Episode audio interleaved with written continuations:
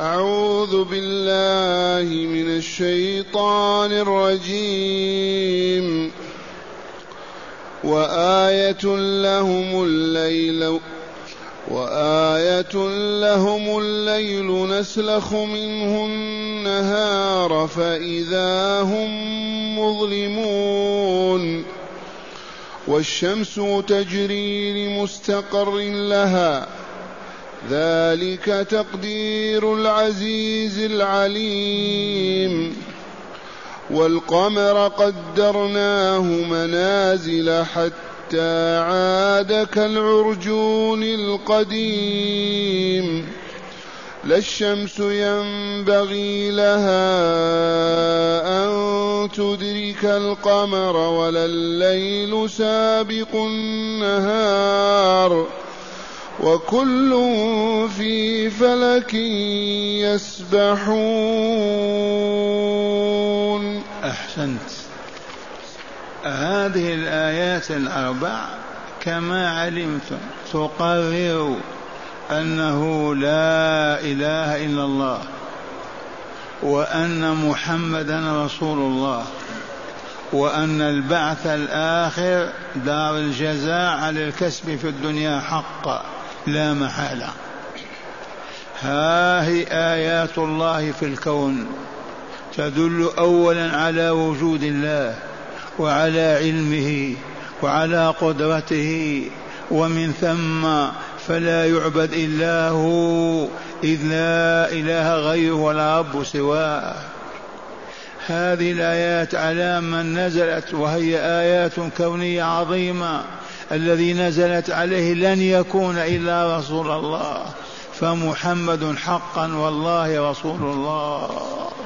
ثم لم يكذبون بالبعث الآخر وقدرة الله لا يعجزها شيء وعلمه أحاط بكل شيء فكيف ينفون الحياة الثانية ويكذبون بها وينكرونها؟ وإن قلتم كيف؟ الجواب أن الشياطين عبثت بقلوبهم وحولت عن الحق وأصبحوا يعيشون على الباطل. وإلا لو استعملوا عقولهم. الذي رفع السماء يعجز على أن يحيي الناس بعد الموت. الذي أوجد البشرية من العدم ويعدمها أمامهم يوم بعد يوم يعجز عن إعادتها. الجواب لا. ولكن الشياطين صرفتهم عن الحق ليعيشوا في الباطل إخوانا للشياطين ليحشروا معهم في زمرة واحدة في جهنم والعياذ بالله. يقول تعالى وقوله الحق وآية لهم تدل على أن لا إله إلا نحن تدل على البعث الحق لا بد منه تدل على نبوة رسولنا محمد صلى الله عليه وسلم. آية لهم ما هي؟ الليل نسلخ منه النهار. الليل المظلم نسلخ منه النهار. الليل السلخ والنزع جسم تسلخ منه ثوب. سلخته منه وإلا لا؟ الليل نسلخ منه النهار يبقى مظلما. الليل والنهار آيتان من آيات الله الدالة على علمه وقدرته هو الذي أوجدهما آية الظلام هذا نسلخ منه النهار فإذا هو مظلم. وآية دالة على ما علمتم من أنه لا إله إلا الله وأن محمدا رسول الله وأن البعث الآخر حق. ثابت لا محالة. الليل نسلخ منه النهار فإذا هم مظلمون. ينزع النهار من الليل. نعيش كيف في الظلام. ها نحن في الظلام.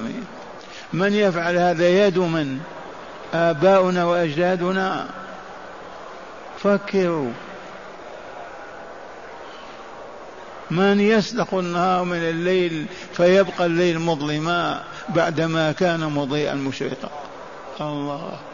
لا يسعك إلا أن تقول الله إذ لا قادر على هذا إلا الله.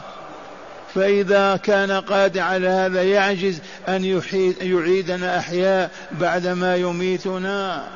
لما يكذبون بالدار الآخرة والبعث من أجل أن يستمروا على الفحش والباطل والفسق والفجور والعياذ بالله.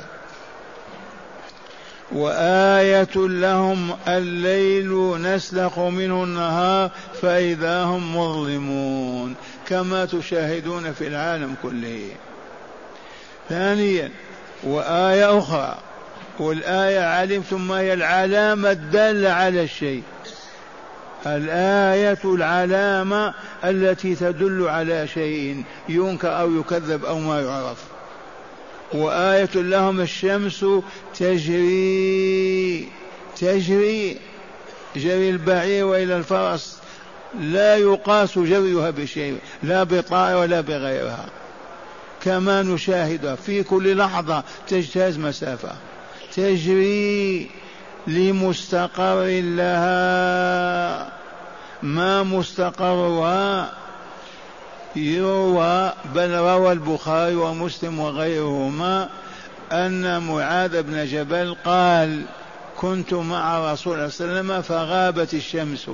فقال لي يا أبا ذر أستغفر الله أبو ذر يا أبا ذر أين تذهب الشمس؟ قال قلت الله ورسوله أعلم. قال تذهب لتسجد تحت العرش. مرة ثانية أبو ذر الغفاري رضي الله عنه كان جالسا مع الرسول صلى الله عليه وسلم وغابت الشمس. فسأله الرسول صلى الله عليه وسلم أين تذهب الشمس يا أبا ذر؟ قال الله ورسوله أعلم لأنه لا علم له. أرد العلم إلى الله والرسول. فقال إنها تذهب لتسجد تحت العرش. عرش من؟ عرش الرحمن. إذ قال تعالى الرحمن على العرش استوى. الشمس كوكب كالإبريق وإلا كالكأس. الشمس أكبر من الأرض بمليون ونصف مليون مرة. عرف هذا المسلمون قبل الكافرين. أكبر من الأرض بمليون ونصف مليون مرة. هذا الكوكب العظيم هذا الناري ملتهب. من أوجد فيه هذه النار؟ قولوا من أوجدها. تجدون حرارة كل يوم وإلا لا. تجدون نورها كل صباح وكل نهار وإلا لا. من أوجد هذا الكوكب؟ هذا الذي يجب أن يعبد لا صنم الحجر ولا عيسى ولا مريم. هذا الذي يجب أن يعبد أن يطاع في كل ما يأمر به وينهى عنه. هذا الذي يجب أن يحب أكثر من النفس والمال والولد. هذا هو الله. والشمس تجري في كل لحظة. كوكب في كوكبها. تجري والعالم كامل يشاهده. حتى تصل إلى تحت العرش فتسجد. ثم تقوم فتعود مرة ثانية. وإن قلت أين عرش الرحمن الذي تزله نقول هذه الم... هذه الأرض والسماوات كلها تحت العرش. ونحن نسجد تحت العرش. لكن مكان استقرار خاص بالشمس تدور وتصل إليه تسجد وتخرج طول حياتنا حتى تنتهي وترمى ككوكب في الأرض. هكذا يفسر الحبيب صلى الله عليه وسلم والشمس تجري جري. لمستقر لها هذا المستقر أنها تحت العرش. تمشي هكذا تدور تصل العرش تجلس تسجد وتخرج وتمشي. هذا الكوكب العظيم أكبر من الأرض بمليون مليون مرة. ثم قال تعالى ذلك تقدير العزيز العليم. هذا تقدير من؟ الله العزيز الغالب القاهر الذي لا يعجزه شيء في الملكوت كله العليم الذي لا يخفى عليه شيء في الكون لا في العلو ولا في السفل ولا ذرة لا يخفى عليه شيء ابدا. قولوا آمنا بالله ولا إله إلا الله هذا هو الله الذي نتحاب من أجله هذا الذي نتعاون من أجله هذا الذي هذا الذي هو مولانا خالقنا رازقنا. نسأل عنه ليزداد حبنا ومعرفتنا فيزداد طاعتنا له ولرسوله.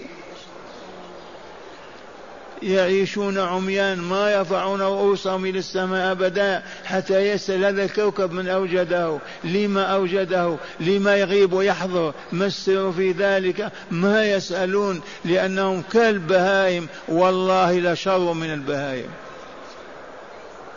ياكلون ويشربون وينكحون ولا يسالون لما وجدوا من اوجدهم ما السر في وجودهم؟ وهم يعرفون لا يوجد شيء إلا له علة وسبب.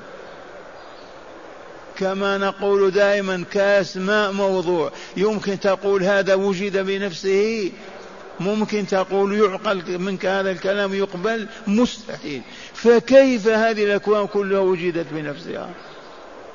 ما يريدون أن يعرفوا الله حتى لا يعبدوه. والله لهذا هو السر. ما يريدون أن يعرفوا الله حتى لا يعبدوه بالطاعة فيحل لهم ما يحل ويحرم عليهم ما يحرم. آية ثالثة. والقمر. القمر هذا الكوكب. القمر. قدرناه منازل ثمان وعشرين منزلة. يبدو كما تشاهدونه صغيرا ثم يأخذ ينمو يكبر في نصف الشهر وإذا به بدر وقمر. ثم يأخذ في النقصان في النقصان حتى يعود كالعود. أنا أعرف أنت تعرف العجون غيرك ما يعرف العجون. النخل له طلع وإلا لا؟ والطلع ذلك يشق ويؤبى وإلا لا؟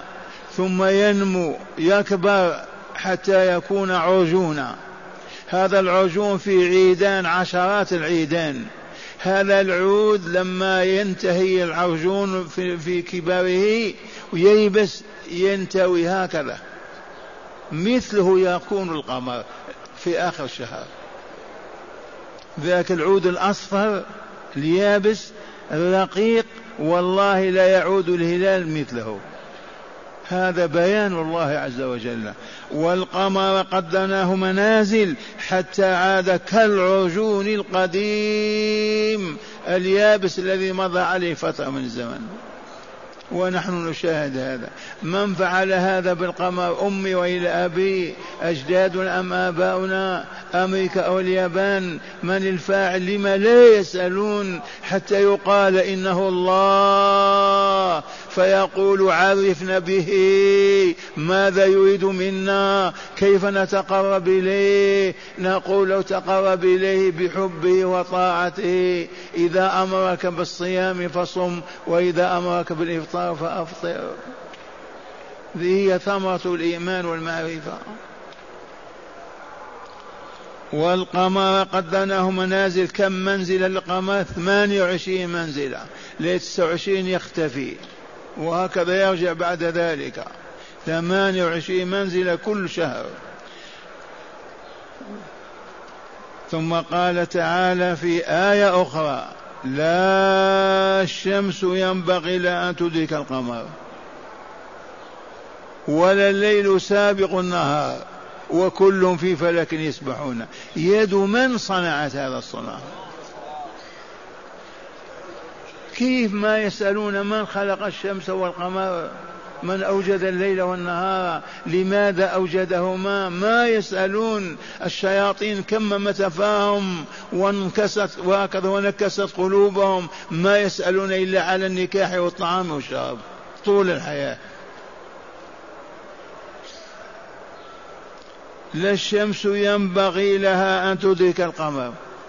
تجري وراءه تصل إليه تغطيه وتدخل معه أبدا.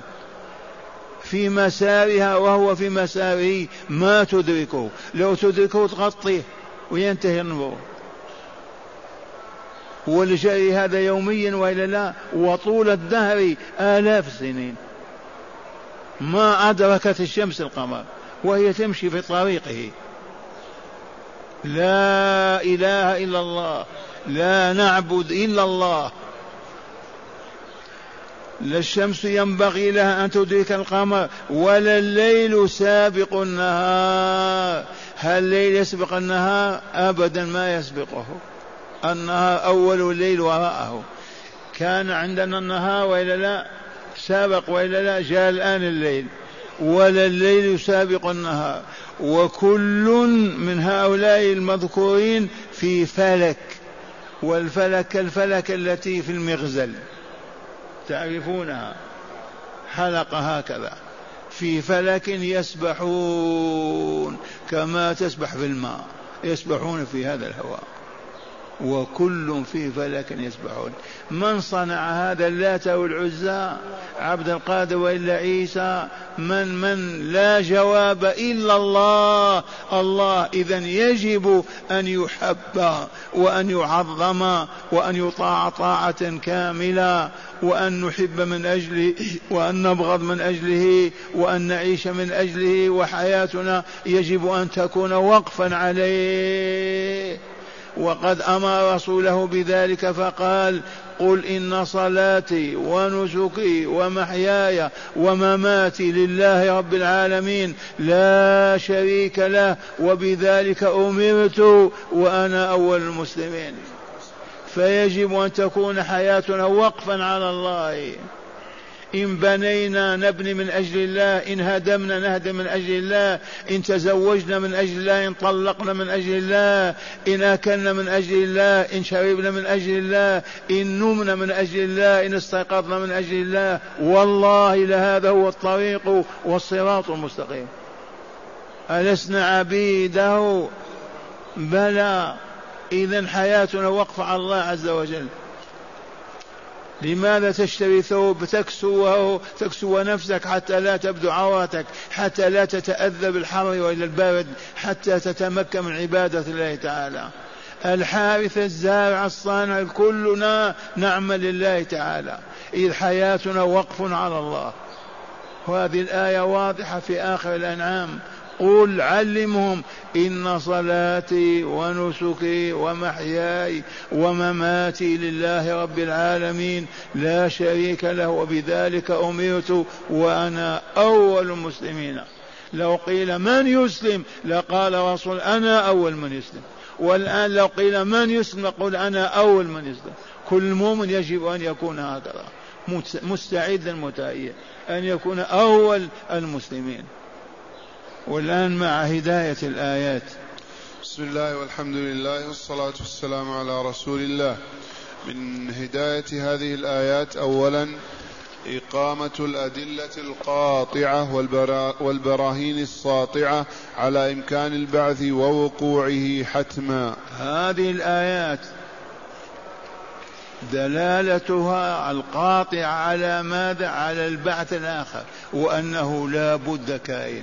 لا بد وأن يبعث الله الخليقة بعد موتها حيا ثم يحاسبها ويجزيها. وهذه الآيات كلها تدل على قدرة الله وعلمه. ومن كان ذا قدرة لا يعجزها شيء. ننكر عليه أن يحيي الناس بعد موتهم؟ الآن مئة سنة فقط ولم يبق واحد منا. أين ذهبوا؟ وتأتي مئات أخرى. أين يذهبون؟ فالذي يحيي ويميت يعجز. على إحياء الموتى؟ وقد قررنا والله لا ينكر الحياة الثانية إلا المستمع على الشهوات والباطل والشهوة والفساد. ما يريد أن تذكره بالدار الآخرة. نعم. ثانيا. ذكر القرآن لأمور الفلك التي لم يعر لم يعرف عنها الناس اليوم إلا جزء يسير. آية عظمى على أنه وحي الله وأن من أوحى إليه هو رسول الله قطعا. هذا برهان عجيب. هذه الآيات في الأفلاك العلوية من أين لرسولنا أن يعرف هذا؟ كيف لا يكون إذا رسولا؟